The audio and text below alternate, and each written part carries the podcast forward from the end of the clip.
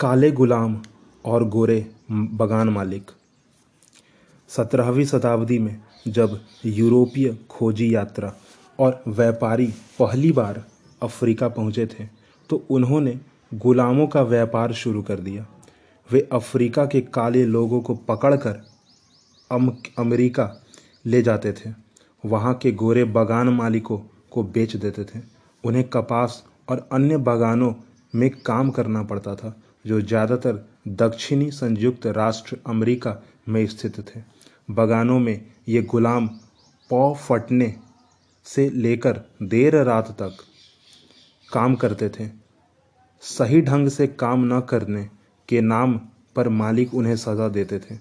कोड़े से पीटते थे और तरह तरह की यातनाएँ देते थे।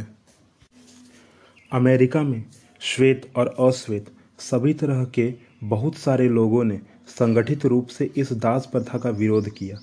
इसी क्रम में उन्होंने सत्रह की अमेरिका क्रांति की भावनाओं का हवाला देते हुए आह्वान किया। अमेरिका वासियों, अपने घोषणा पत्र को देखो। क्या तुम्हें अपनी भाषा भी समझ में नहीं आती? गोटिसबर्ग में दिए गए अपने अत्यंत भावप्रवण भाषण में अब्राहम लिंकन ने कहा था कि जिन्होंने दास प्रथा के खिलाफ संघर्ष किया है, वे लोकतंत्र के पथ प्रदर्शक हैं।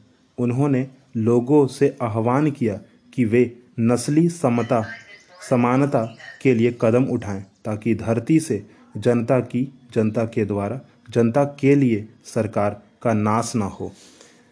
उदाहरण के तौर पर, अमेरिका में अठारह सौ छप्पन में के, अठारह सौ छप्पन में दक्षिणी कोरेलिया शहर में गुलामों की बिक्री हो रही थी, जिसमें अफ्रीका से लाए गए कुछ गुलाम की नीलामी की जा रही थी और बागान मालिकों के द्वारा उनका जाँच पड़ताल चल रहा था।